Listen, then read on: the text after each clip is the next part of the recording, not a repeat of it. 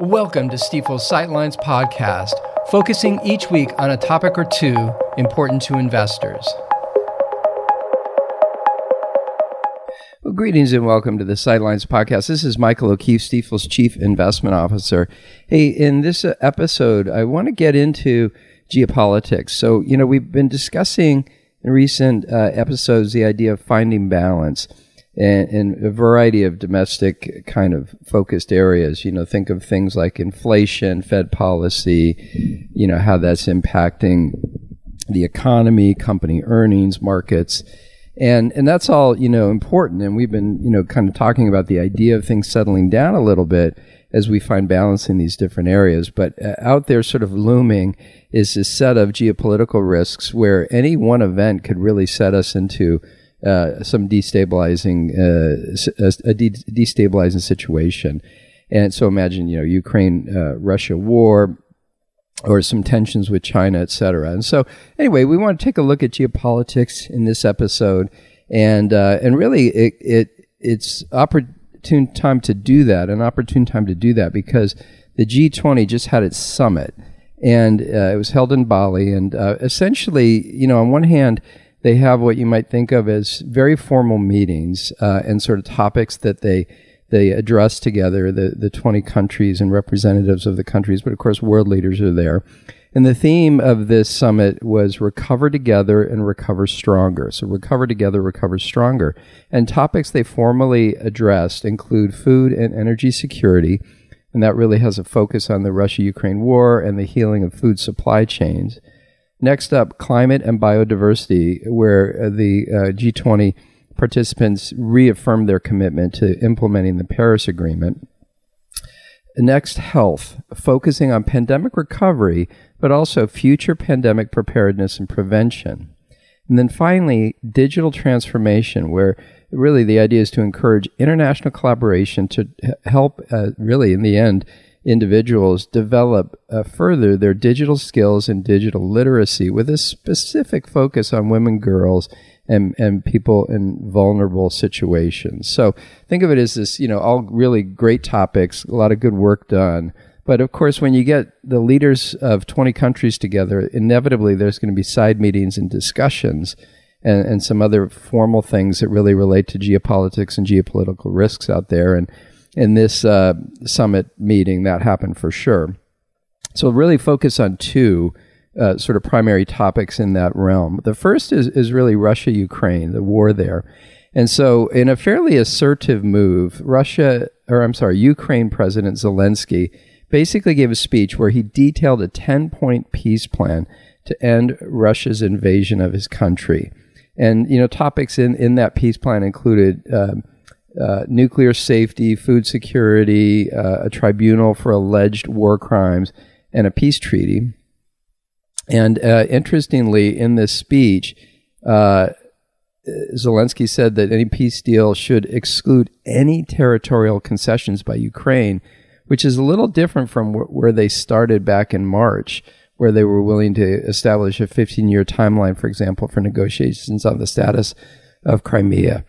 and so, again, a fairly aggressive move, even to the point where, uh, in a press conference, Russia, Russian's foreign uh, minister Sergei Lavrov mentioned that the deal or the proposal was quote unrealistic and inadequate, end quote. And so, uh, so that sort of set the stage, though. And what we saw was a number of um, world leaders expressing support for peace negotiations interestingly, including President Xi from China. So, in some ways, uh, an ally of Russia, but basically, uh, China's supporting the idea of peace talks to end the war, which is obviously a, a positive move. So, uh, we kind of see it as the stage again being set for further peace talks at this point. That's a positive uh, uh, sort of event that happened uh, at G20. Anyway, speaking of President Xi, a second thing that happened is that he and President Biden, I'm sure their camps kind of organized this, but they ultimately ultimately met in person. It's the first time they've met in person as their countries' leaders. And essentially, the key takeaway from that meeting was that the two, each of them individually agreed to reopen communication. So think of that as okay, we're going to start having meetings again, setting the stage to negotiate on a variety of issues, but do so without conflict. And um, and so, for example, we know that U.S. Secretary of State Blinken will be visiting China relatively soon. We think uh, as an important next step.